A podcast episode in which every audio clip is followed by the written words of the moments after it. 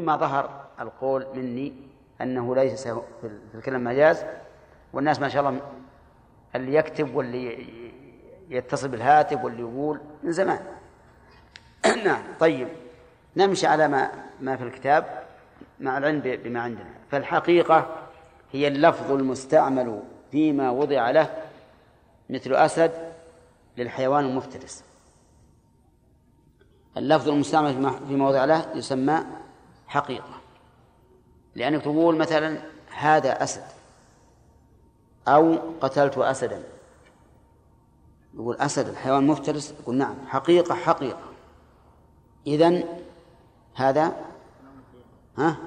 هذا الحقيقة. و فخرج بقولنا المستعمل المهمل. يعني إحنا قلنا اللفظ المستعمل. ولم ولم نخرج يعني لم نجعل اللفظ فصلا لأنه جنس ولا فقد خرج باللفظ الإشارة. الإشارة ما توصف بحقيقة ولا مجاز حتى لو فهمت لأنها ليست بلفظ. والكتابة أيضا عندهم لا تستعمل لا تسمى حقيقة ولا مجاز من حيث الكتابة لكن من حيث المكتوب يكون حقيقة ومجاز. طيب. المهمل لا يسمى حقيقة ولا مجاز. مثل؟ ها؟ دايس من اللي يعرف اللغة الإنجليزية؟ أنا أظن إن ديز له معنى في اللغة الإنجليزية. ها؟ دوخ ها؟ ديزي إيش؟ أيام بمعنى ديز دايز يعني أيام. إيه. فإذا قال قائل إن دايز مستعمل في اللغة الإنجليزية. ها؟ فالجواب نحن نتكلم عن اللغة العربية. فديز مهمل في اللغة العربية. لا يستعمل. وخرج بقولنا فيما وضع له المجاز. لأن المجاز مستعمل في غير موضع له. قال وتنقسم الحقيقة إلى ثلاثة أقسام لغوية وشرعية وعرفية. والأصل الأصل اللغوية ولهذا لا يعدل عنها إلا بدليل. فلا نحمل اللفظ على الحقيقة الشرعية إلا إذا جاء في لسان الشارع ولا على الحقيقة العرفية إلا إذا جاء في لسان أهل العرف. فالأصل هي اللغوية. اللغوية هي اللفظ المستعمل فيما وضع له في اللغة. وحينئذ نرجع إلى قواميس اللغة لنعرف الحقيقة من المجاز. طيب ثانيا فخرج بقولنا في اللغة الحقيقة الشرعية والعرفية. مثال ذلك الصلاة. فإن حقيقتها اللغوية الدعاء فتحمل عليه في كلام أهل اللغة. فإذا جاء في لسان أهل اللغة في كلام اللغة الصلاة فالمراد ها؟ المراد الدعاء. مراد الدعاء. وإذا جاءت في لسان الشرع فالمراد بها الصلاة المعروفة. نعم. قال والحقيقة الشرعية هي اللفظ المستعمل في موضع له في الشرع فخرج بقولنا في الشرع الحقيقة اللغوية والعرفية مثال ذلك الصلاة فإن حقيقتها الشرعية الأقوال والأفعال المعلومة المفتتحة بالتكبير المختتمة بالتسليم. هذا تعريفها عند الفقهاء رحمهم الله. ونحن ذكرنا أن الأولى في التعريف أن نقول هي التعبد لله تعالى. التعبد لله تعالى بعبادة ذات أقوال وأفعال معلومة مفتتحة بالتكبير مختتمة بالتسليم. لأنك إذا قلت إنها أقوال وأفعال فقط صارت العبارة ناشفة. فإذا قلت التعبد لله عرفنا أن أن الصلاة الآن إيش؟ عبادة. فيكون أدخلنا عليها طعما. فهي التعبد لله تعالى بعبادة ذات أقوال وأفعال معلومة مفتتحة بالتكبير مختتمة بالتسليم. فإذا قال النبي عليه الصلاة والسلام لا يقبل الله صلاة بغير طهور. أي دعاء؟ ها؟ لا. أي الصلاة الشرعية. وإذا قال الله تعالى ولا تصلي على أحد منهم مات أبدا. الصلاة الشرعية. لا الصلاة على الميت. الصلاة على الميت. إلا إذا وجد قرينة تدل على أن المراد بها اللغة حقها اللغوية فنعمل بالقرينة. مثل قوله تعالى خذ من أموالهم صدقة تطهرهم وتزكيهم بها وصل عليهم. فإن النبي صلى الله عليه وسلم فسر ذلك بأنه كان إذا أتاه قوم بصدقتهم قال اللهم صل عليهم ولم يكن يصلي على من أتاه بالصدقة صلاة الجنازة. وإنما يقول اللهم صل عليه. قال فتحمل في كلام أهل الشرع على ذلك. الثالث الحقيقة العرفية وهي اللفظ المستعمل فيما وضع له في العرف فخرج بقولنا في العرف الحقيقة اللغوية والشرعية. مثال ذلك الدابة. فإن حقيقتها العرفية ذوات ذات الأربع من الحيوان فتحمل عليه في كلام أهل العرف. أهل العرف يعني الحقيقة العرفية إذا جاءت في لسان أهل العرف تحمل عليه. وهذا يختلف. قد يكون عرفا عاما وقد يكون عرفا خاصا. الدابة عند أهل العرف ذوات الأربع من الحيوان ذات الأربع من الحيوان. وعند آخرين إذا قيل دابة فهي الحمار خاصة. نعم. وعند آخرين إذا قيل الدابة فهي ما يركب. فتختلف الأعراف. بل هناك أعراف علمية اصطلاحية عند العلماء. فالفاعل عند أهل النحو غير الفاعل في اللغة العربية. الفاعل عند أهل, النحو هو إيش؟ الاسم المرفوع الذي تقدمه فعل. فعل واقع منه أو قائم به. لكن الفاعل في اللغة من حصل منه الفعل. فزيد قائم في اللغة. زيد في اللغة. من زيد قائم؟ فاعل. بينما هو في النحو ليس بفاعل. نعم. زيد قام في اللغة. زيد فاعل. في النحو لا. إلا على رأي الكوفيين الذين يجوزون تقديم الفاعل. فإن الكوفيين يجوزون تقديم الفاعل إما مطلقا أو إذا سبق بأداة شرط.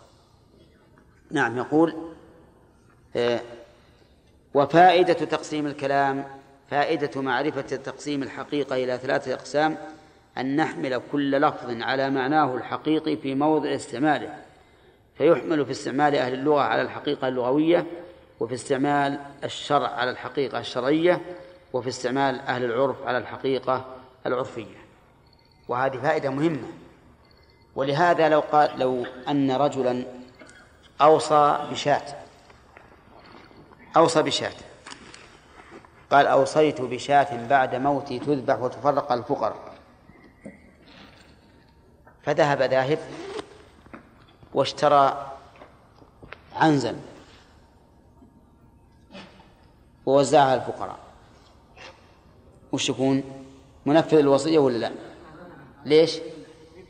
لأن الشاة في العرف الأنثى من الضأن ولو قلت خذ هذه الدراهم مئتين ريال اشتر لي فيها شاة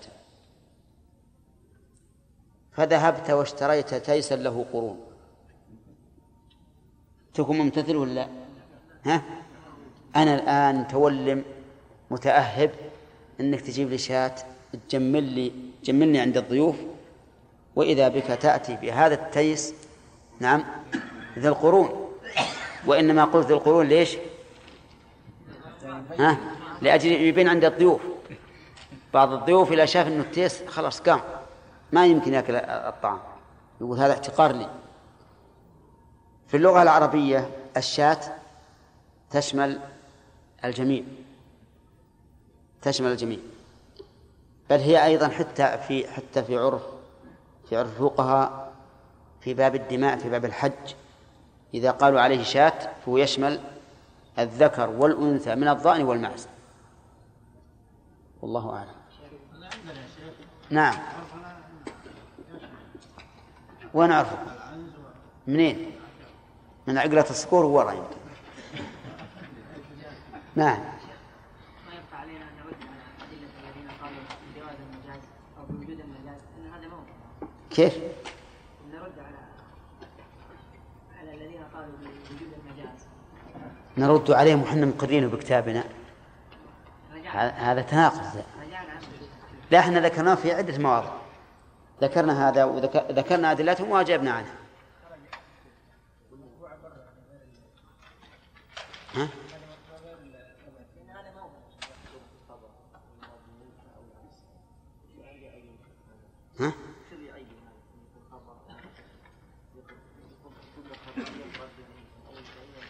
لأن المراد أن الله أمرهم بهذا. أمرهن أن يتربص ها. ها. ما فيه إلا إلا القرينة. إذا لم يكن قرينة وإلا فإن الواجب إجراء الخبر على أنه على أن الجملة خبرية والإنشاء على أنها إنشائية. هذا هو الأصل. ولهذا قلنا قد. نعم. ها؟ إيش؟ يجوز الآن لفظ أو يستحيل مثلا أن يوجد لفظ يحتمل اي واجد. كيف؟ السماء والأرض والشمس والقمر والنجوم هذه حقيقة شرعية وعرفية. شرعية ولغوية وعرفية. يعني فيه كلمات تتفق فيها الحقائق الثلاث. أي نعم. السماء هو السماء في, في القرآن والسنة وعرف الناس واللغة العربية. أي نعم. ها؟ حتى حتى بالعرف. حتى بالعرف يقول مثلا فلان والله راسه بسم. ما هو معناه انه فصل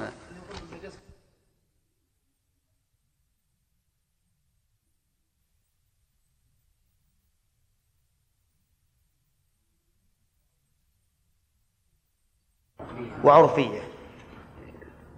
وأن الواجب أن تحمل الحقائق الشرعية على مدلولها الشرعي.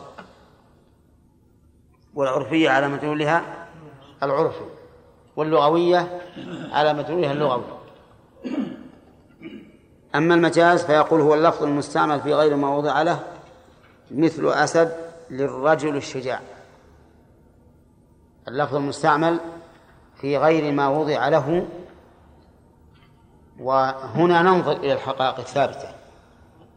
فإذا استعمل الشارع الصلاة بمعنى الدعاء فهي بالنسبة للحقائق الشرعية مجاز وإذا استعملت في اللغة بمعنى الدعاء فهي حقيقة وفي الصلاة مجاز وكذلك الحقيقة العرفية لأن كلمة فيما وضع له نراعي ما سبق. إذا كانت إذا كان الواضع لغويا فإنه فإن المجاز ما خالف الحقيقة اللغوية. إذا كان وضع الشرع فإن المجاز ما خالف الحقيقة الشرعية. إذا كان العرف فإن المجاز ما خالف العرفية. وعلى هذا فاستعمال الدابة في كل ما دب. بالنسبة للغة وبالنسبة للعرف مجاز. لأنه, لأنه في العرف لم يوضع لهذا. طيب. فإذا في غير موضع له بحسب ما سبق من الحقائق من الحقائق. ولهذا لا نحمل الصلاة في لسان الشارع على الدعاء إلا إلا بدليل. لأن حملها على الدعاء مجاز. يقول فخرج بقولنا المستعمل المهمل فلا يسمى حقيقة ولا مجازا. وسبق مثاله وخرج بقولنا في غير ما وضع له الحقيقة لأنها لفظ مستعمل فيما وضع له. طيب. هذا أمر قد يكون واضحا من من السياق لكن المهم ما يأتي. ولا يجوز حمل اللفظ على مجازه إلا بدليل صحيح يمنع من إرادة الحقيقة. وهو ما يسمى في علم البيان بالقرينة هذا من أهم ما يكون. يعني أننا لا يمكن أن نحمل الكلام عن المجاز إلا بدليل صحيح.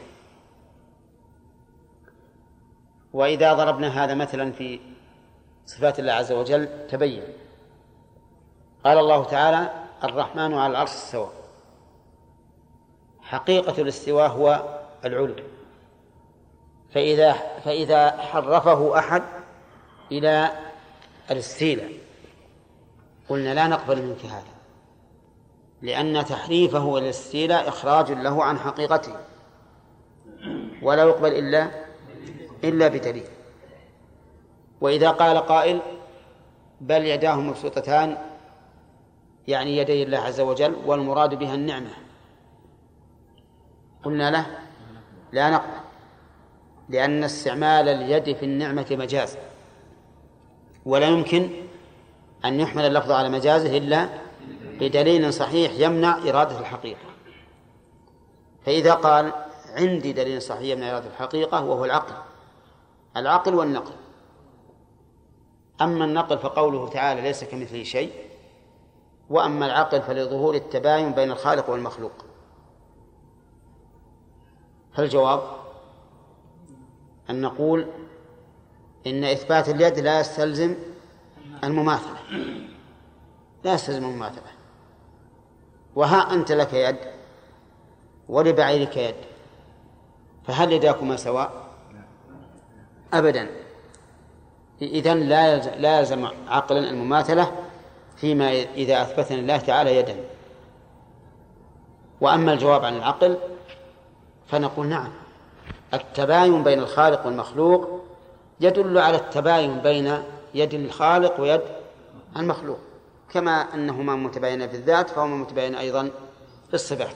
طيب على كل حال أهم شيء عندنا في المجاز هو هذا أن نمنع حمل الكلام على مجازه إلا بدليل صحيح يمنع من إرادة الحقيقة.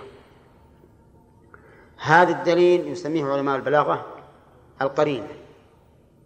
يسمونه قرينة ثم يقسمون القرينة إلى حالية وإلى لفظية وليس هذا موضع بسطة. قال ويشترط لصحة استعمال اللفظ في مجازه وجود ارتباط بين المعنى الحقيقي والمجازي ليصح التعبير به عنه وهو ما يسمى في علم البيان بالعلاقة. هذا أيضا لا بد منه. لا بد أن يكون هناك علاقة. بين المجاز بين الحقيقة والمجاز. يعني بين المعنى الحقيقي والمعنى المجازي من أجل أن يصح التعبير به عنه. فإن لم يكن علاقة فلا يصح المجاز. لو عبرت مثلا بالخبز عن الشراء والبيع ها؟ لا يصح لعدم العلاقة. لكن تعبر عن العصير بالخمر يصح للعلاقة لأن أصل الخمر العصير. كذا تعبر باليد عن النعمة علاقة في علاقة. لأن النعم والعطاء تكون باليد باليد. تعبر عن عن عن النفس بالرقبة علاقة لأن الرقبة ها؟ إذا راحت راح راح الإنسان. ففي علاقة. لكن تعبر عن الإنسان بالظفر. والله أنا يعني نزلت إلى السوق ووجدت ظفرا يحرج عليه. ها؟ يسام عليه. فاشتريت هذا الظفر واعتقته. يصلح؟ ليش؟ ما في علاقة. الظفر هو بيعبر عن الظفر يعبر بالظفر عن العبد. نقول هذا ما يصلح ما في علاقة. أولا لأن الظفر ينفصل. وثانيا لأن الظفر جزء يسير لو فقد ما ما يفقد العبد بخلاف الرقبة. طيب قال نزلت إلى السوق فوجدت إصبعا يسام عليه فاشتريته وأعتقته؟ ما يصح؟ لا ما يصح. لو قطع الإصبع ما مات الواحد. ينفصل كيف ما ينفصل؟ ينفصل. لو واحد يجرب. طيب ما ما ينفع. على كل حال لابد من علاقة. لابد من علاقة. طيب. ولهذا إذا عبر عن العبادة ببعض أجزائها دل ذلك على أن هذا الجزء واجب فيها. يا أيها الذين آمنوا اركعوا واسجدوا.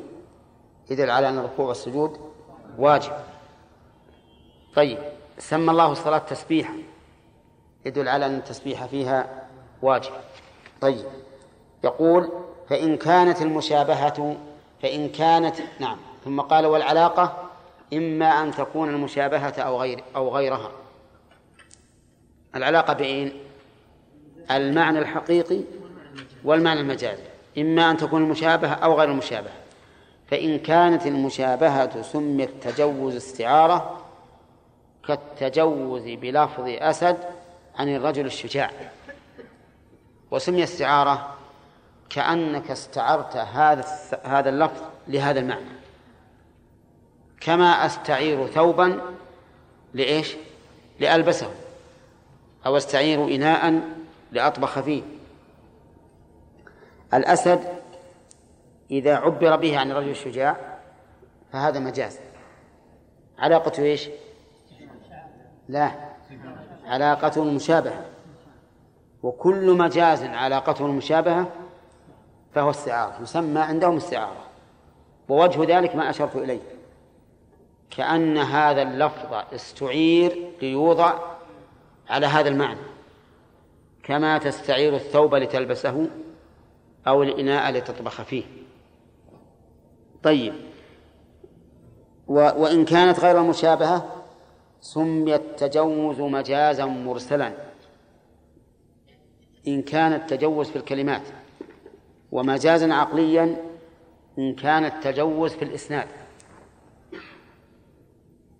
المجاز إذن العلاقة إذا كانت المشابهة يسمى استعارة والبلاغيون وضعوا للاستعارة بابا وفرعوا عليه تفاريع وقالوا إن الاستعارة إما تصريحية وإما مكنية وإما مرشحة وإما مجردة وإما مطلقة وقسموا لذلك تقاسيم كثيرة معروفة المجاز المرسل يعني إن كان العلاقة غير مشابهة فهو مجاز.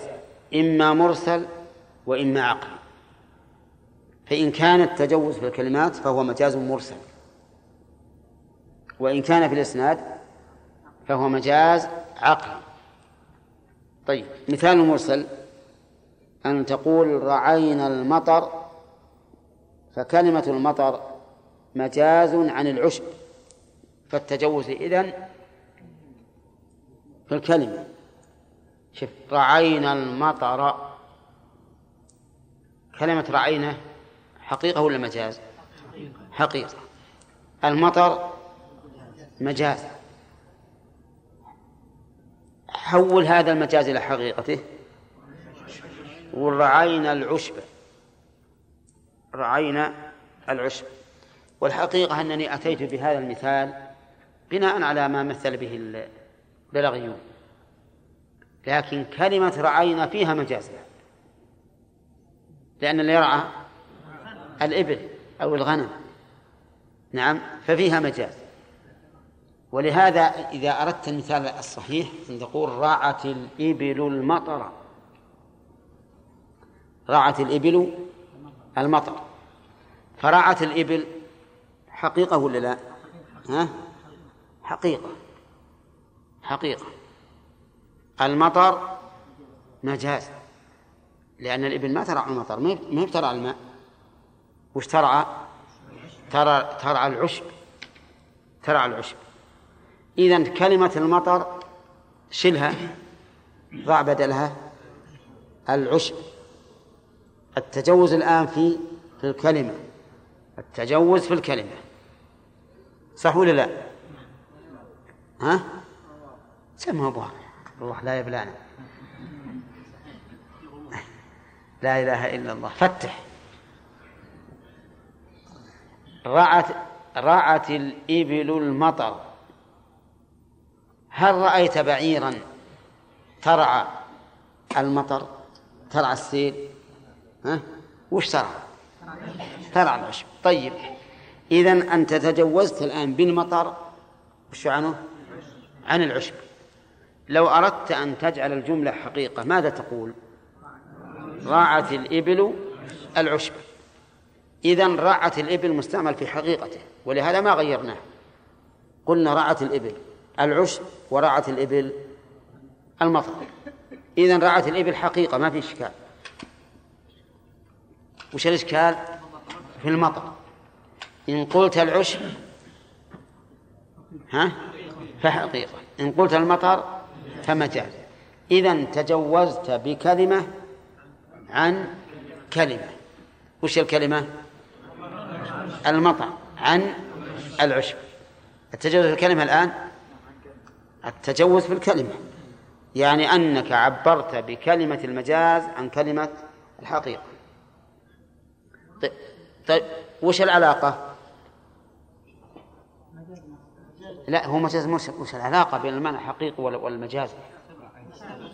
أن أي أن المطر سبب وهذا مسبب. ففيه علاقة. في علاقة بين المعنى الحقيقي والمجاز. طيب ومثال ذلك في المجاز العقلي أن تقول أنبت المطر العشب. أنبت المطر العشب. من الذي أنبت المطر حقيقة؟ الله عز وجل. طيب. أي نعم نعم. من الذي أنبت العشب؟ أنا رحت أفكر بكلامكم تقول ما هو واضح. إلى الحين من الذي أنبت العشب؟ هو الله عز وجل. لكن هنا قلنا أنبت المطر العشب. أنبت حقيقة ولا لا؟ ها؟ والمطر. لا. المطر حقيقة. المطر الآن المراد به المطر. ما هو المراد به الله؟ يعني ما جعلنا كلمة المطر بدل كلمة الله. يعني لم نقل أنبت الله مطر العشب ثم قلنا أنبت المطر العشب لم نتجوز بكلمة المطر عن الله. المطر المراد به المطر حقيقة. العشب حقيقة. كذا ولا لا؟ إذا ما هو التجوز؟ في إيش؟ في إسناد الإنبات إلى المطر. في إسناد الإنبات إلى المطر. لأن لأن الإنبات حقيقة. منين؟ من الله. لكن أضيف إلى سببه أضيف إلى سببه وهو المطر تجوزا الكلمات الآن لو سألك سائل هل الكلمات مستعملة في حقيقتها ولا لا؟ إي نعم. نقول نعم. مستعملة في حقيقتها. يراد بالإنبات الإنبات والمطر المطر والعشب العشب. لكن التجوز في في الإسناد. في إسناد إيش؟ الإنبات إلى المطر. واسمع الشرح. فالكلمات كلها يراد بها حقيقة معناها. لكن إسناد الإنبات إلى المطر مجاز لأن المنبت حقيقة هو الله تعالى. فالتجوز في الإسناد. واضح ولا لا؟ واضح. يصح معلوم. أي أنبت الله العشب. إذا قلنا أنبت الله العشب صار حقيقة في الإسناد والكلمات. لا أنت أنت ما عبرت بالمطر عن الله. الآن أضفت الشيء إلى سببه. يعني اللي أنبته المطر يعني نبت بسبب المطر. لم تعبر لم تقصد التعبير بالمطر عن الله. قصدت أن المطر حقيقة لأنه هو السبب. لكن إسناد الانبات إليه هذا مجاز. أضرب مثلا أن يكون أوضح. بنى الأمير القصر. بنى الأمير القصر. طيب. بنى الأمير القصر حقيقة. هل رأيتم الأمير يأخذ المسحات والمحفر واللبن؟ ها؟ ويبني؟ لا. كيف تكون الحقيقة نقول لكن التجوز في الإسناد. إسناد البناء إلى الأمير تجوز. نحن لم نرد بالأمير البنائين يعني لم نعبر بالأمير عن البنا. كان لو عبرنا بالأمير عن البنا وش يكون؟ مجاز؟ إيش مرسل. مجاز مرسل. لكن أردنا بالأمير الأمير حقيقة. وبالبناء البناء حقيقة والقصر معروف. فالتجوز إذن ها؟ التجوز في الإسناد. كذا ولا لا؟ طيب. إذا قلت أيبست الريح الورق. أيبست الريح الورق. حقيقة ولا مجاز؟ ها؟ حقيقة. لأن الريح توبس توبس الأوراق. مثل ما أن النار تحرق الأوراق واضح؟ طيب لو قال قائل يمكن تهب الرياح ولا تيبس الأوراق ها؟ إذا قلنا هكذا يكون التجوز يكون فيه مجاز والتجوز عقلي وهو إسناد الإيباس إلى الرياح والذي يوبس حقيقة هو الله عز وجل. لا فهمنا. المجاز إن كانت علاقته المشابهة ها؟ فاستعارة. إذا كان علاقته غير الاستعارة فهو مجاز مرسل إن كان التجوز في الكلمات ومجاز عقلي إن كان التجوز في الإسناد. كذا ولا لا؟ طيب تقول أرسل الأمير عيونه في المدينة. عيونه يعني جواسيسه. أرسل الأمير عيونه في المدينة.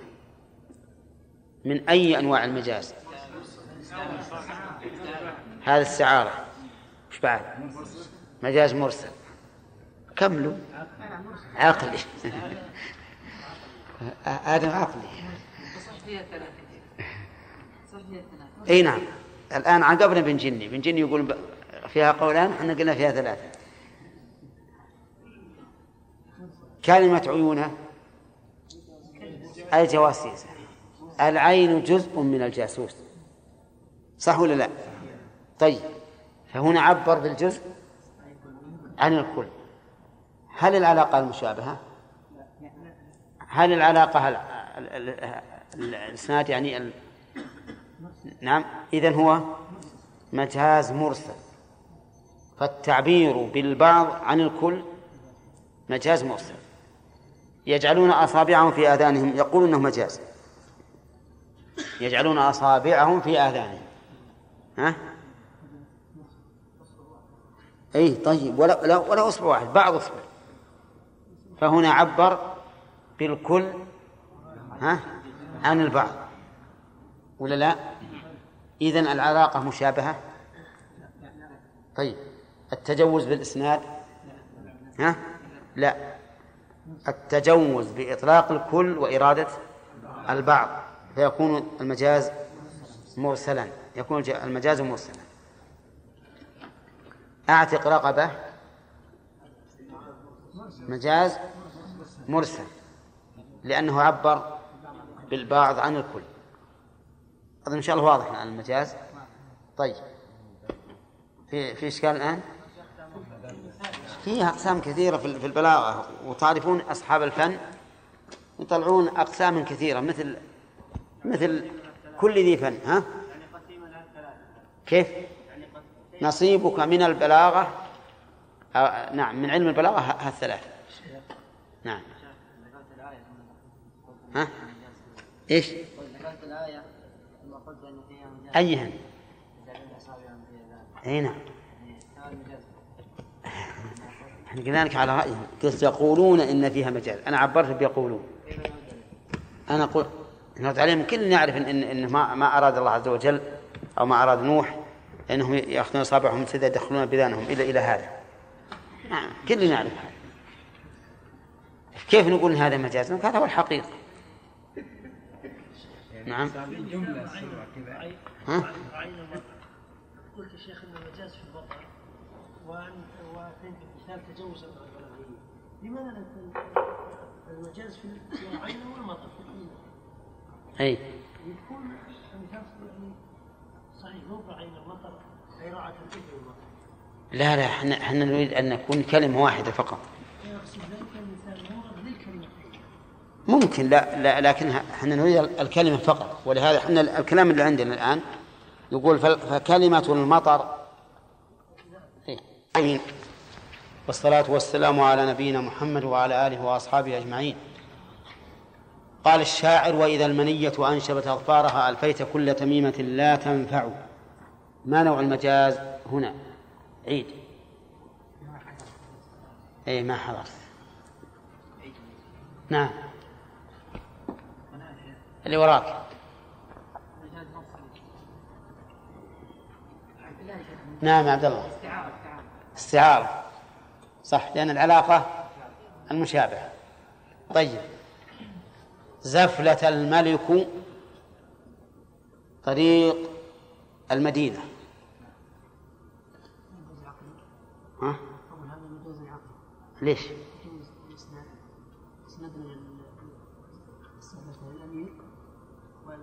الملك.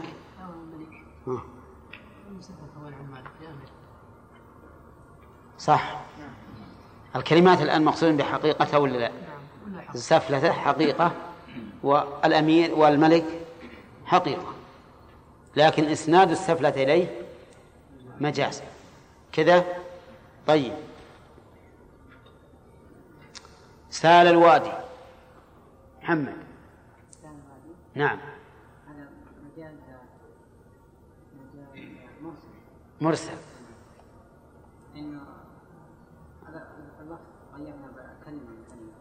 أصل السال الماء في الوادي. حطينا بدال الماء الوادي. فصار الاستعارة في الكلمة. فيكون مجازا مجازا مرسلا. تمام. الحمد لله. يقول ومن المجاز المرسل التجوز بالزيادة والتجوز بالحذف. هذه من المجاز المرسل.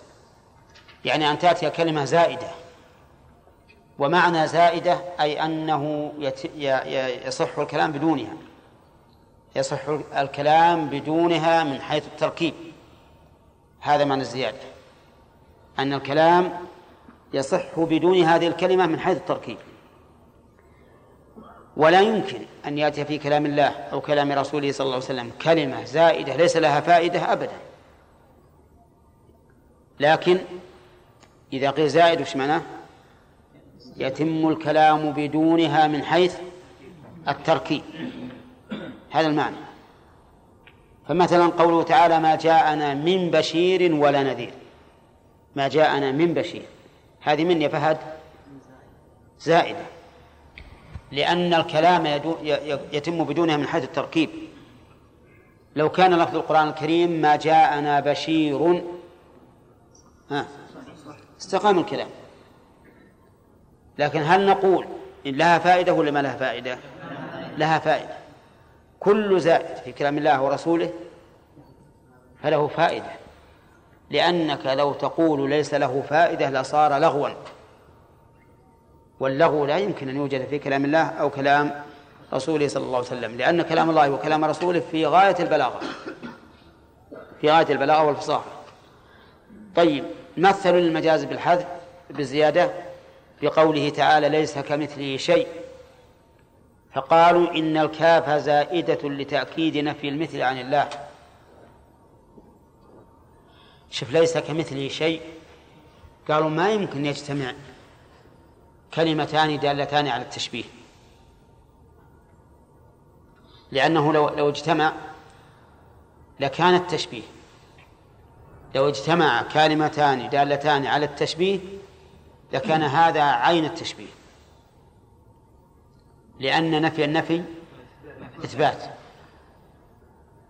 فلو كان لو كان المعنى ليس مثل مثل الله شيء ها؟ لثبت المثل. وهذا مستحيل.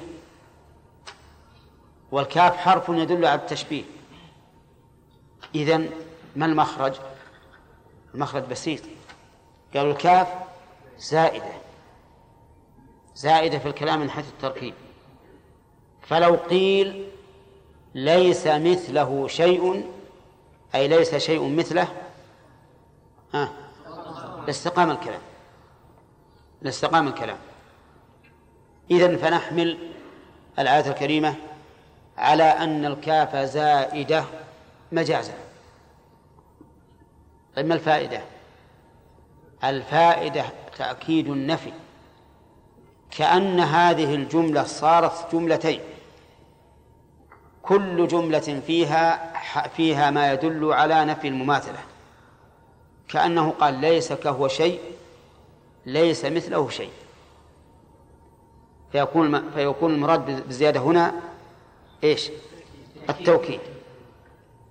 وبهذا التقرير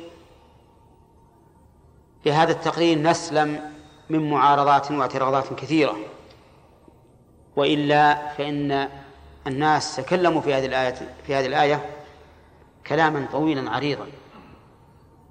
لكن ما ذكرناه هنا واخترنا أن يكون التمثيل بهذه الآية وإلا فيها في أشياء كثيرة مثل ما جاءنا من بشير أليس الله بكاف عبده؟ وأشياء كثيرة فيها كلمات زائدة. لكن اخترنا هذه الآية من أجل تقريب المعنى فيها وأن لا نلتفت إلى ما سطره بعض العلماء حول هذه الآية وأوردوا من الإشكالات والاعتراضات والإجابات. نقول التوكيد في اللغة العربية جار مجرى التكرار. فأنت إذا قلت جاء زيد نفسك كأنك قلت جاء زيد زيد. تؤكد. ليس كمثله شيء الكاف التشبيه والمثل للتشبيه فإذا نفي صار كأن النفي ورد إيش؟ مرتين ورد مرتين. فتكون الكاف هنا الكاف هنا زائدة لتوكيد نفي المثل. وصدق الله العظيم. ليس أحد مماثل لله عز وجل. أبدا. ولا يمكن. لأن لظهور الفرق العظيم بين الخالق والمخلوق. من منا أو من أحد من الناس يدعي أنه مماثل لله؟ ما حد يدعي إلا مكابرة. فرعون قال أنا ربكم الأعلى لكن مكابر لأنه يعلم أن فيه إلها. طيب إذن نقول هذا مجاز بإيش؟ بزيادة. طيب المجاز بالحذف؟ مثاله قوله تعالى واسأل القرية أي واسأل أهل القرية فحذفت أهل مجازا. يسأل القرية. من المعلوم أن أبناء يعقوب ما أرادوا من يعقوب أن يذهب إلى القرية ويقف على كل جدار يقول وين وين وين ابني؟ ما الذي حصل عليه؟ وإنما يطلبون منها أن يسأل أهل القرية. إذن ففي الكلام حذف. هذا الحذف من المجاز. مجاز الاستعارة مجاز الإسناد المجاز المرسل. ها؟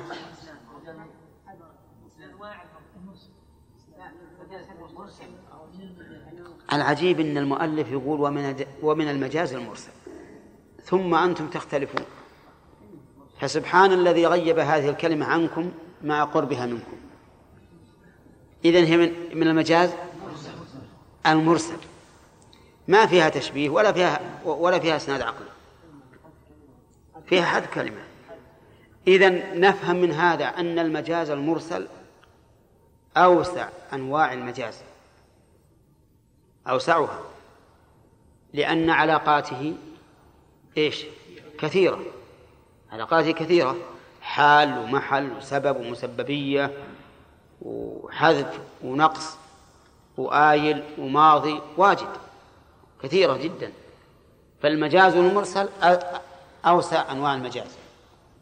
قال وإن وللمجاز أنواع كثيرة مذكورة في علم البيان. فمن أراد أن يمتع ذهنه قليلا فليذهب إليها لأنها متعة. وأحسن كتاب مر علي يعني بالنسبة للطالب كتاب البلاغة لمصطفى أمين وعلي الجاري ها؟ مؤلف نحو مؤلفين نحو الواضح. هذا قرأناه نحن في المعهد وفتح لنا أبواب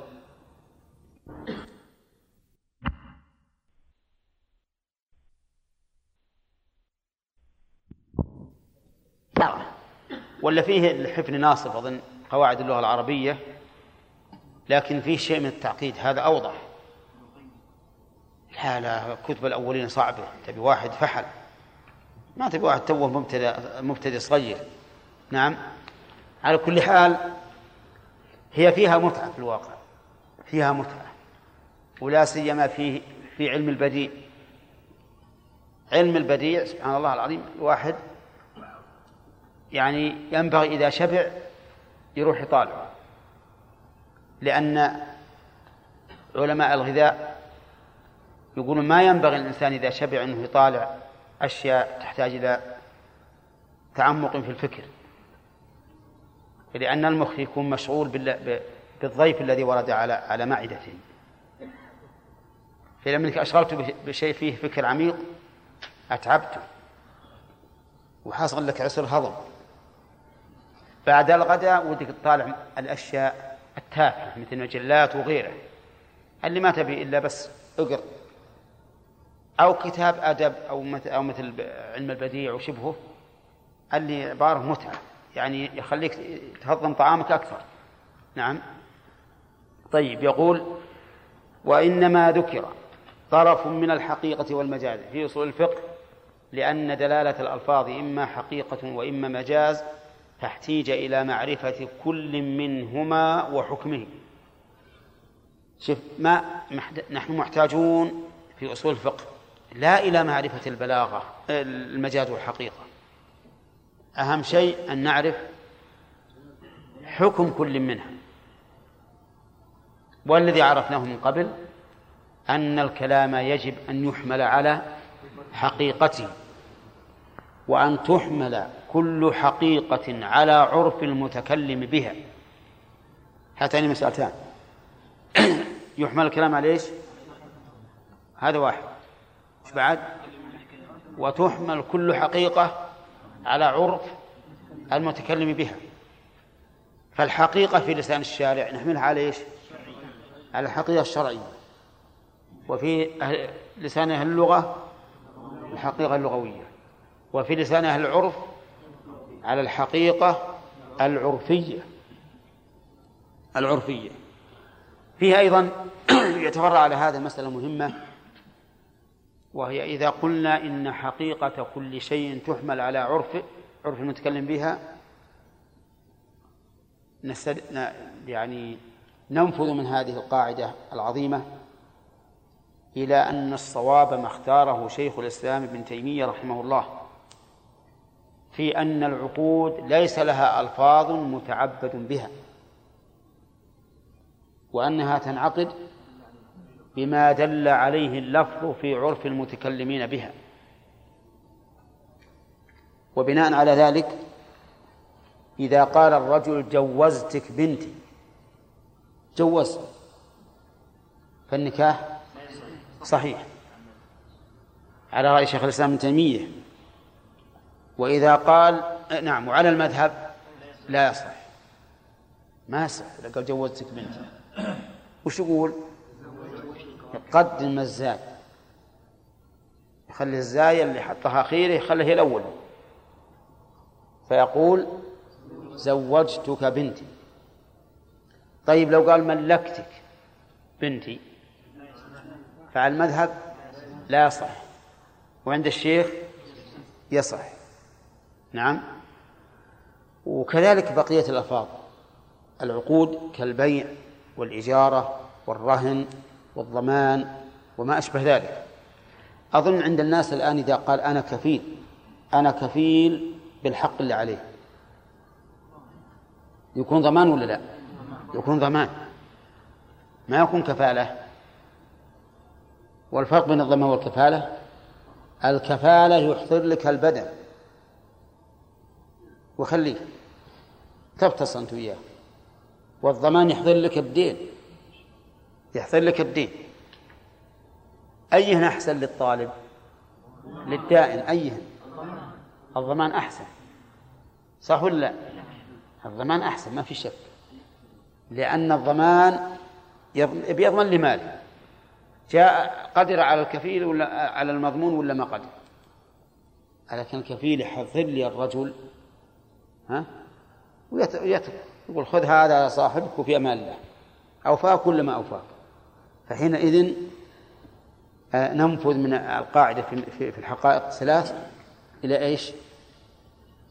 إلى أن العقود تنعقد إيش؟ بما دل عليها في عرف الناطقين بها. نعم. ثم قال المؤلف الأمر تعريفه الأمر قول يتضمن طلب الفعل على وجه الاستعلاء. مثل أقيموا الصلاة وآتوا الزكاة. طلب الفعل المراد بالفعل كما سيأتي الإيجاب. الإيجاب. انتبه. قول. قول. هذا جنس. يشمل كل قول. وهو في نفس الوقت فصل يخرج الفعل.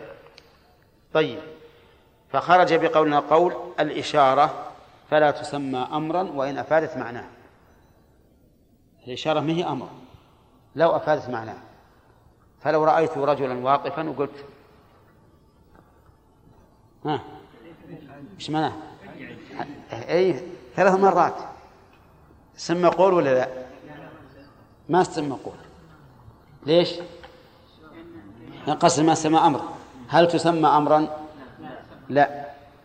ما تسمى أمرا مع أنها أفادت معناه. كاد يضربني باشارته ومع ذلك نقول هذا ما هو أمر. لكن لو قال اجلس. ها؟ بالهوينه صار صار أمرا لأنه قول يتضمن طلب الفعل. طيب. وخرج بقولنا طلب الفعل النهي لأنه طلب ترك. الأمر خرج به النهي لأنه طلب ترك. طيب. مثال النهي لا تقم لا تقم. يعني اجلس. اجلس. لكن هل نسمي هذا أمرا؟ لا. لأنه طلب إيش؟ ترك. أنا قلت لا تقم. أبيك تترك القيام. أما الأمر فهو طلب فعل. طيب. قال النبي عليه الصلاة والسلام اجتنبوا السبع الموبقات. وفي القرآن الكريم اجتنبوا الرجس من الأوثان. ما تقول في هذا؟ أمر ولا نهي؟ آه أمر أمر. إذن أمر. أي نعم. ليس نهيا ولكنه أمر بالاجتناب. صح ولا لا؟ طيب إذن هذا أمر.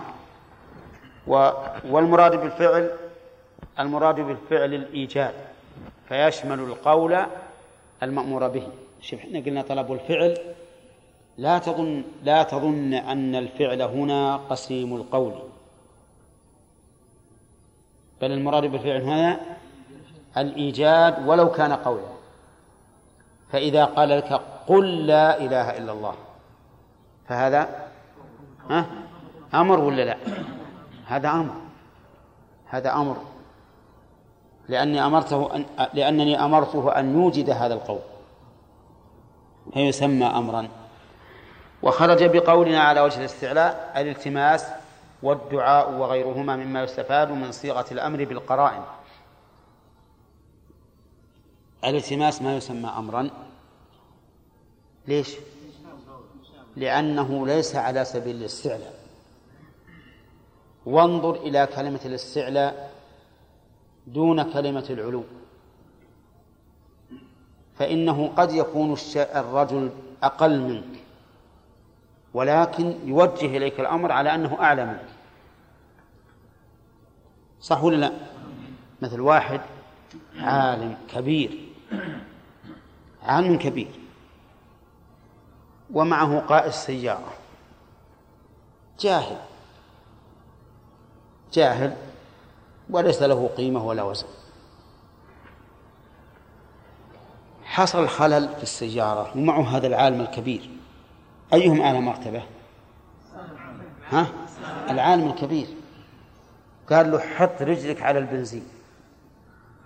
يقولها السواق هذا إيش؟ أمر. ليش؟ لأنه هو الآن يعتقد نفسه أنه أعلى منه يستعلي مع أنه ما هو ما هو عال عليه لكن هو يشعر الآن بأنه أعلى منه فيأمره بأن يضع رجله على البنزين مع فرق عظيم في الرتبة بينهما. العالم أرفع منه رتبة بلا شك. حتى هو يقر بذلك. إذن العلماء اختاروا على سبيل على وجه الاستعلاء دون قولهم على وجه العلو. على وجه العلو. ثم الاستعلاء إما أن يكون جدير إما أن يكون بجدارة. وأحقية وإما أن لا يكون. فاللص مثلا اللص قاطع الطريق. يمسك الإنسان في الطريق. يوجه له يوجه إليه الأوامر ولا لا؟ ها؟ يوجه إليه الأوامر. غصب عليه. هذا سيطرة قوة بالقوة وإلا ما ما ما, ما ينسب إلى قدره. فيقولون إن الاستعلاء إما أن يكون بحق وجدارة كالأوامر الواردة من الله إلينا وكذلك من رسول الله صلى الله عليه وسلم إلينا وكذلك من الأب لابنه وما أشبه ذلك. هذه واضح.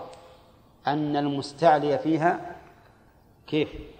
أهل للعلو وعال على مرتبة المأمور وقد يكون من باب الادعاء والسيطرة بلا حق طيب.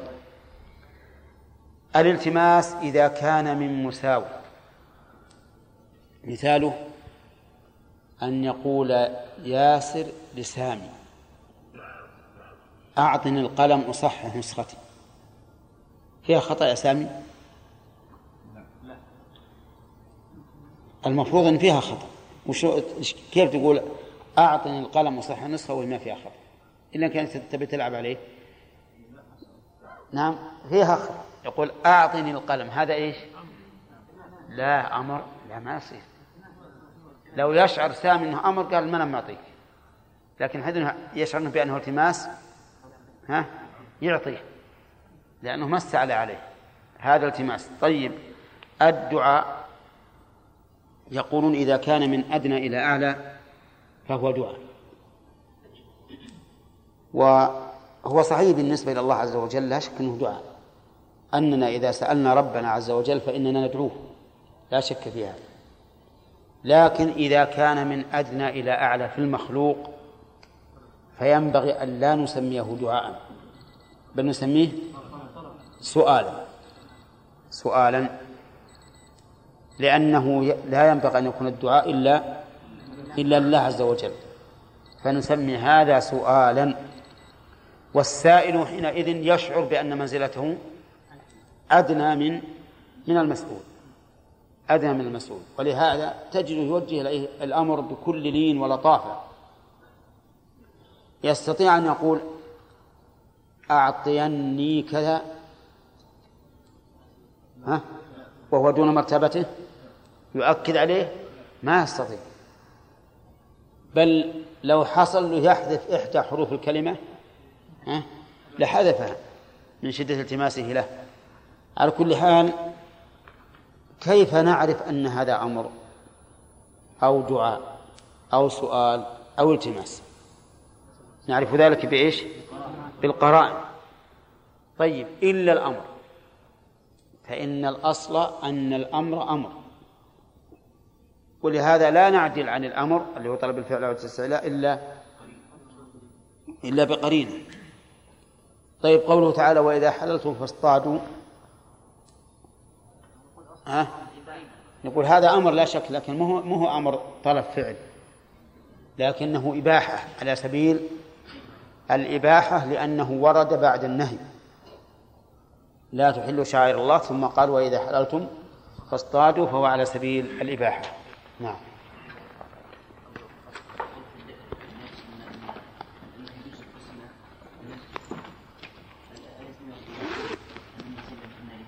ها؟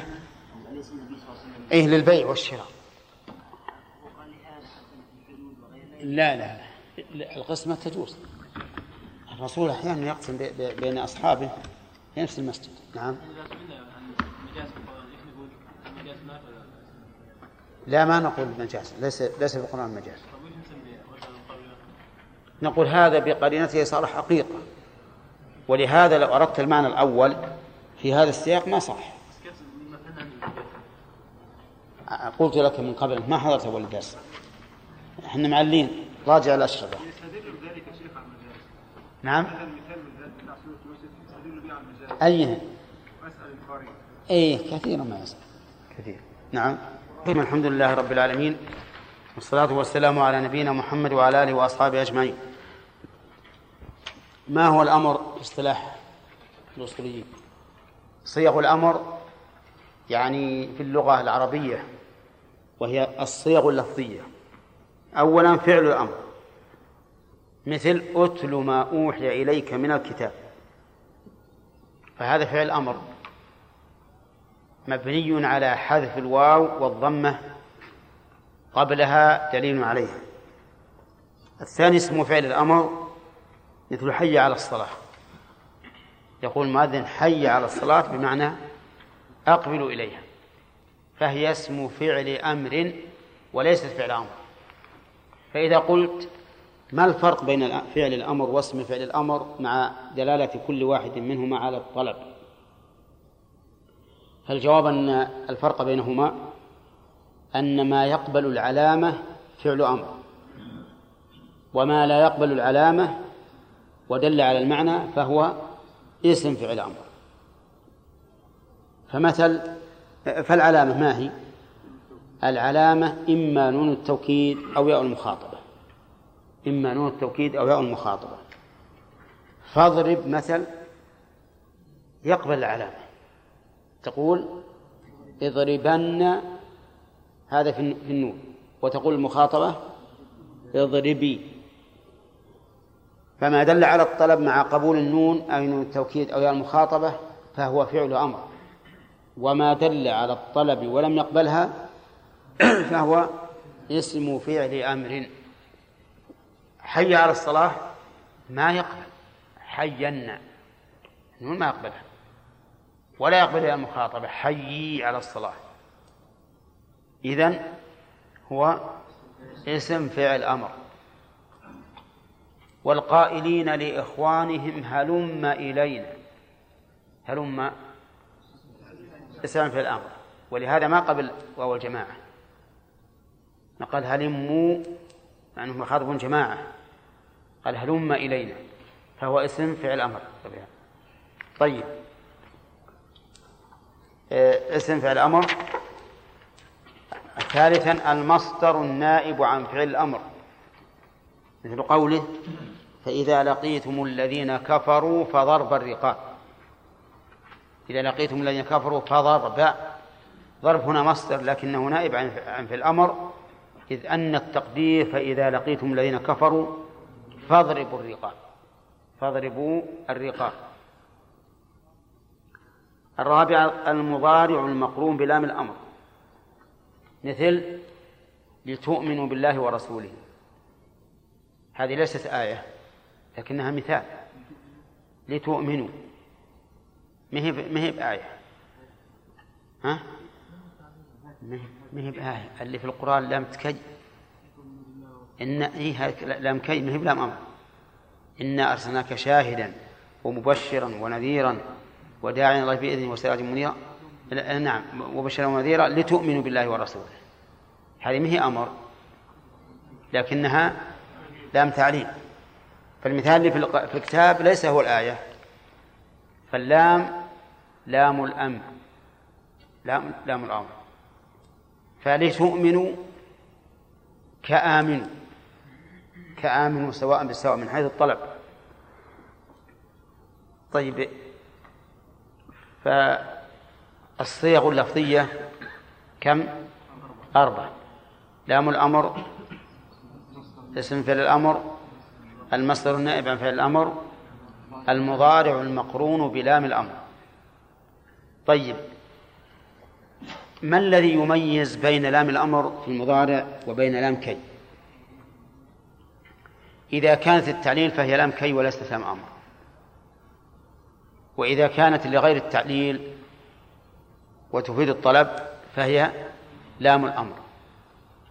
وهناك فرق لفظي بينهما إذا وقعت ساكنة بعد ثم والواو والفاء. فهي فهي لام الأمر إذا وقعت ساكنة بعد ثم والواو والفاء فهي لام الأمر نعم. مثل قوله تعالى من ظن من كان يظن أن لا ينصره الله في الدنيا والآخرة فليمدد بسبب إلى السماء. ثم ليقطع. اللام هنا في الموضعين. لام الأمر. ثم ليقضوا تفثهم وليوفوا نذورهم. اللام أيضا لام الأمر. لو كانت لام كي لوجب أن تكسر.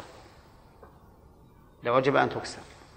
مثل قوله ليكفروا بما أتناهم وليتمتعوا. لا تقرأ وليتمتعوا. إذا قرأت وليتمتع غيرت المعنى. فلتقرأ ليكفروا مما أتناهم وليتمتعوا بالله كسر الله قال وقد يستفاد طلب الفعل من غير صيغة الأمر. يعني في النصوص قد نستفيد طلب الفعل ما هو بصيغة الأمر. بقرائن مثل أن يوصف بأنه فرض. إذا وصف بأنه فرض إذن فهو مأمور به مفروض علينا مثل قوله تعالى لما ذكر أصناف الزكاة أصناف أهل الزكاة قال فريضة من الله. والله عليم حكيم. وقال النبي عليه الصلاة والسلام لمعاذ أعلمهم أن الله افترض عليهم خمس صلوات. إذن الصلوات مأمور بها لأنه وصف بأنها فرض. أو بأنها واجب فهو مأمور به. كقوله صلى الله عليه وسلم غسل الجمعة واجب على كل محتلم. أو بأنه مندوب. بأنه مندوب. مثل في النصوص لا أستحضر الآن مثالا لكن كلام أهل العلم كثير. يقول هذا مندوب ويندب له أن يفعل كذا إلى آخره. أو بأنه طاعة. بأنه طاعة لله ورسوله. مثل قوله عليه الصلاة والسلام إنما الطاعة بالمعروف. إنما الطاعة بالمعروف. فالمعروف يكون طاعة. ولهذا قال كل معروف صدقة.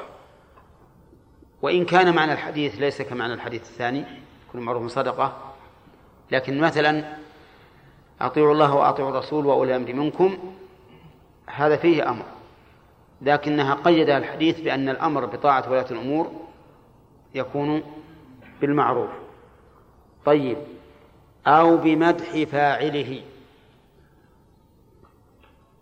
مثل أن يرتب عليه ثواب. مثل الذين ينفقون أموالهم في سبيل الله كمثل حبة أنبت سبع سنابل. أو يقال من فعل كذا وكذا فهو رابح أو مفلح. مثل ومن يتولى الله ورسوله والذين آمنوا فإن حزب الله هم الغالبون. وأشبه ذلك. أو يذم تاركه.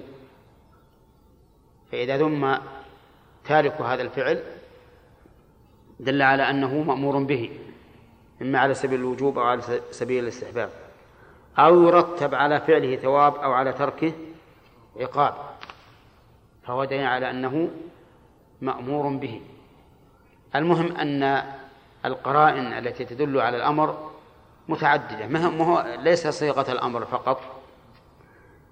فالذي ذكرنا الآن أن يوصف بأنه فرض أو واجب أو مندوب أو طاعة أو يمدح فاعله أو يذم تاركه أو أو يرتب عليه على فعل ثواب أو على تركه عقاب. ثمانية بالإضافة إلى صيغ الأمر الأربع اثنا عشر. ثم قال ما يقتضيه صيغة الأمر. ما تقتضيه صيغة الأمر. وهذا العنوان مهم جدا. ومحل خلاف بين العلماء في أصله وفرعه. في أصله هل صيغة الأمر عند الإطلاق. تقتضي الوجوب أو تقتضي الندب. في فرعه كثير من المسائل. تأتي بها النصوص بصيغة الأمر ثم يقول العلماء هي مستحبة ويقول آخرون هي واجبة.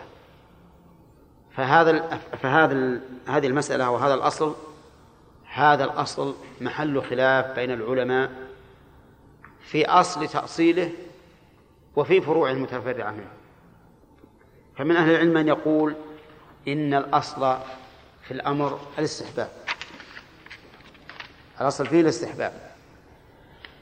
يعلل ذلك بأنه لما ثبت الأمر به ثبتت مشروعيته. والأصل براءة الذمة وعدم الإثم في تركه.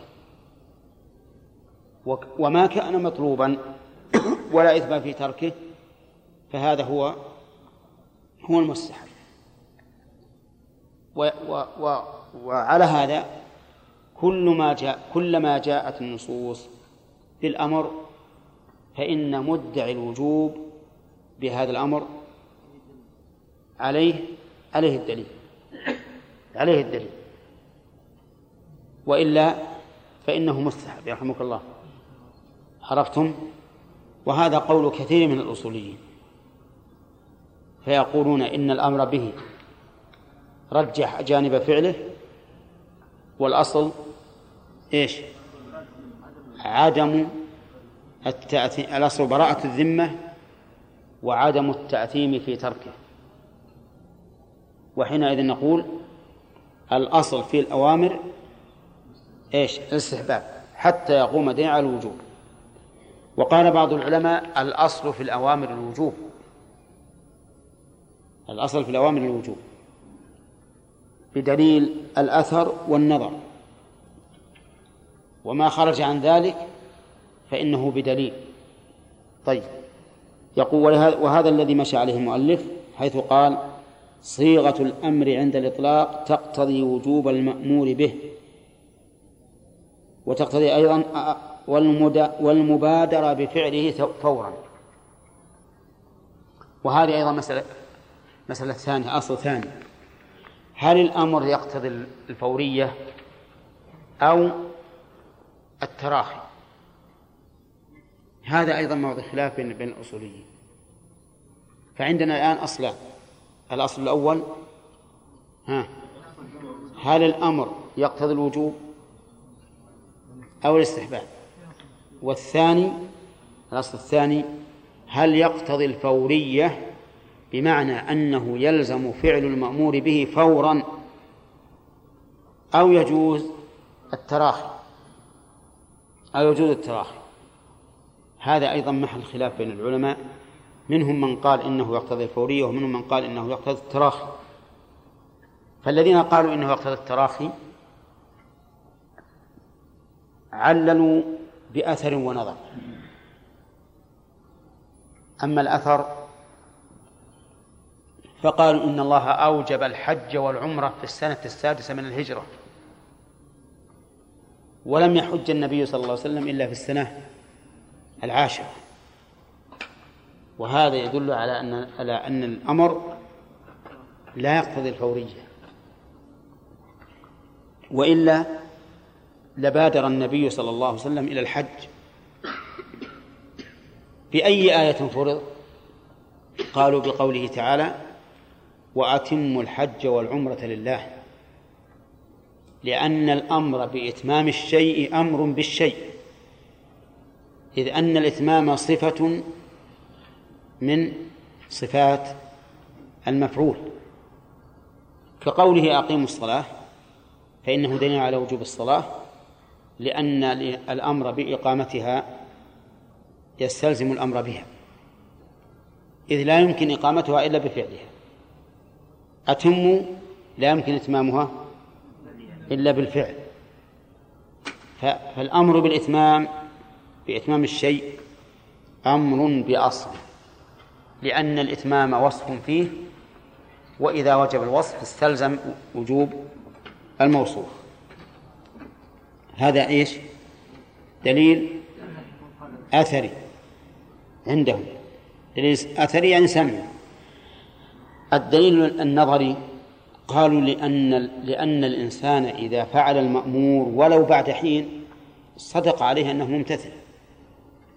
صدق عليه أنه ممتثل. فليس بعاصي. العاصي هو الذي لا يفعل المأمور. أما من فعله مع التأخير فإنه يصدق عليه أنه ممتثل وهذا هو المطلوب.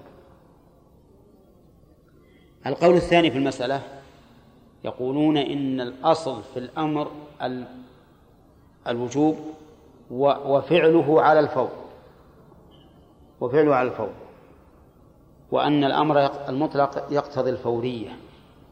شوف الأمر المطلق يقتضي الفورية. واستدلوا بأثر ونظر. الدليل الأثري ما سيذكره المؤلف والدليل النظري قالوا لأن الأصل في الأمر الموجه للشخص أن يبادر به لأن لأن للتأخير آفات.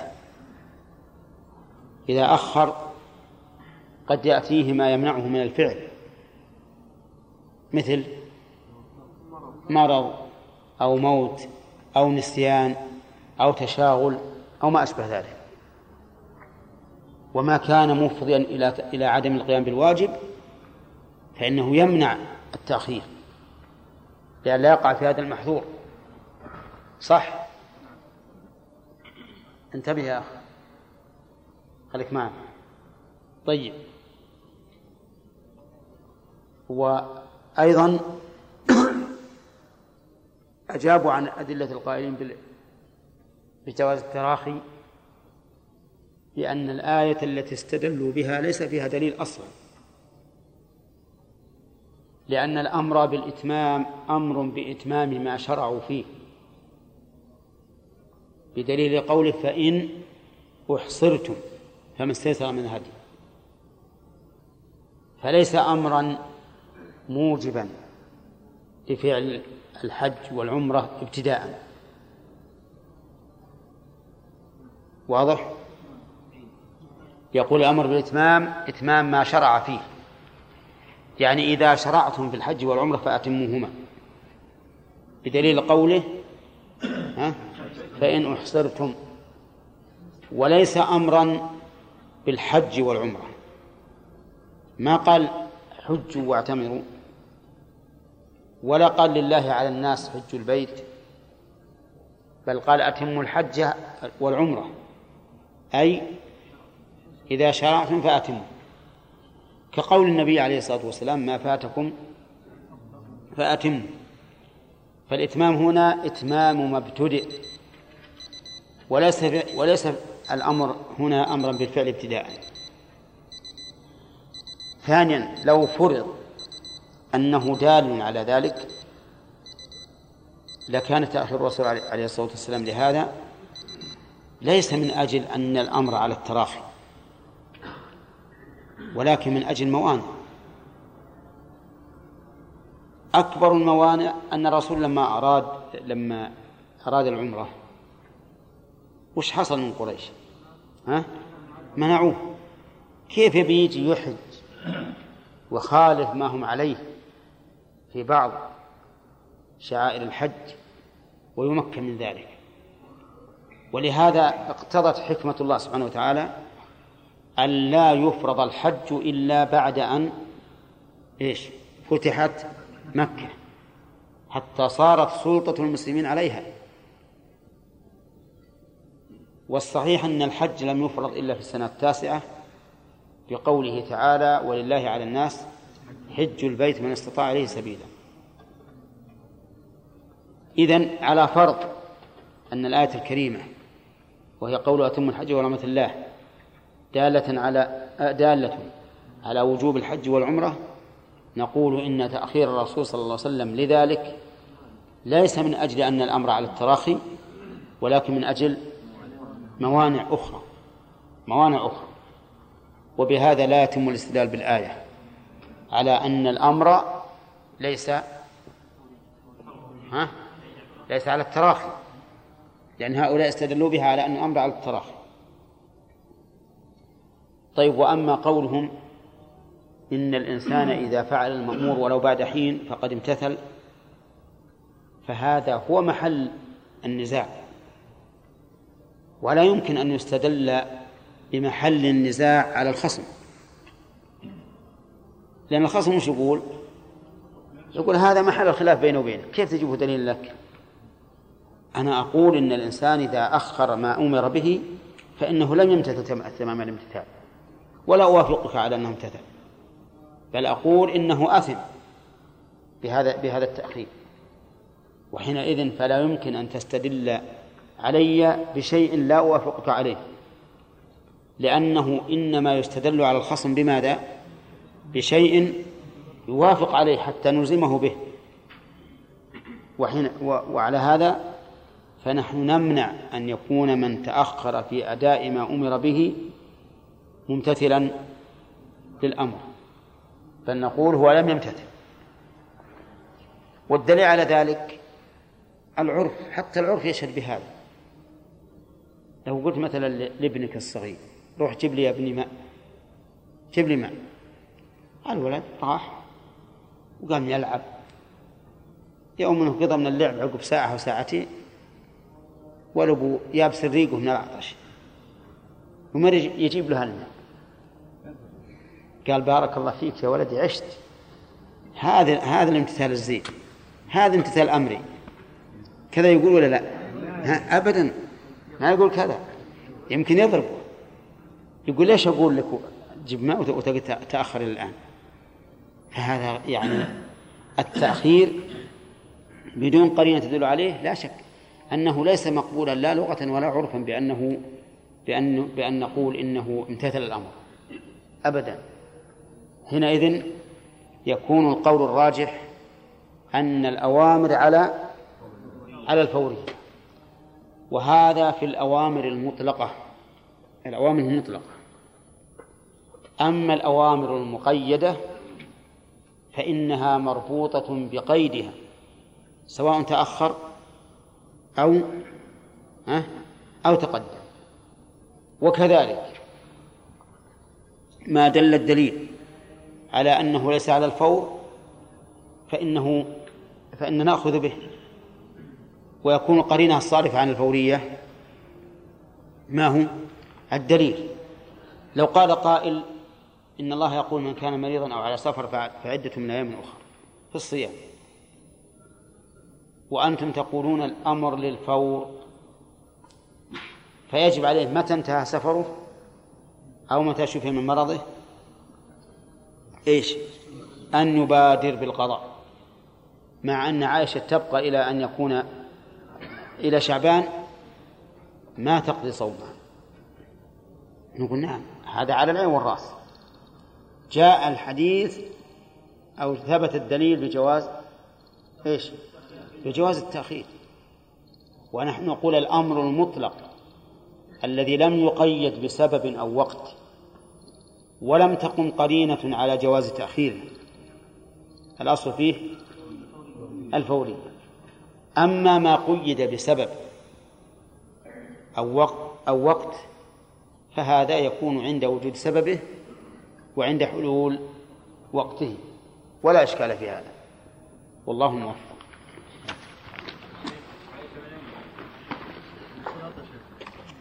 الليل, الليل الاثنين. وأنا مستعفيكم عن ثلاث ليال.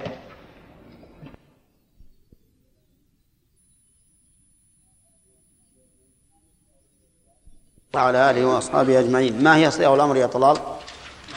قال صيغة الأمر عند الإطلاق كلمة عند الإطلاق احترازا من من المقيد. فإذا قيد الأمر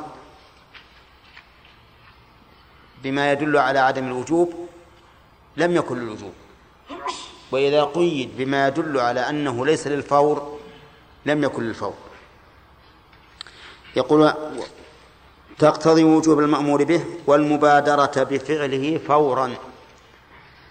يعني تقتضي الوجوب والفورية. فمن الأدلة على أنها تقتضي الوجوب قوله تعالى فليحذر الذين يخالفون عن أمره أن تصيبهم فتنة أو يصيبهم عذاب أليم. فليحذر. اللام هنا لام الأمر والمراد به التهديد. يعني فليحذر من من من هذين الأمرين أو من أحدهما. أن تصيبهم فتنة يعني من أن تصيبهم فتنة أو يصيبهم عذاب أليم. شوف بدأ بالفتنة قبل العذاب الأليم. إشارة إلى أن ما يحصل من المخالفة من مرض القلوب وفتنة القلوب أشد مما يحصل بالمخالفة من العذاب الأليم بالقحط والزلازل والفيضانات وما أشبه ذلك. مع أن كثيرا من الناس الآن لا ينظرون إطلاقا إلى العقوبات القلبية وهي ما يحصل بالقلوب من الزيغ والفتنة. وش ينظرون إليه؟ ها؟ إن نظروا بعد إن نظروا ينظرون إلى العقوبات الحسية الحسية. هذا إن نظروا وإلا فقد يكونون كما قال الله تعالى وإن يروا كسفا من السماء ساقطا يعني عذابا يقول سحاب مركوم هذا شيء عادي مو شيء. نعم. فالناس في هذه العقوبات ثلاثة أقسام.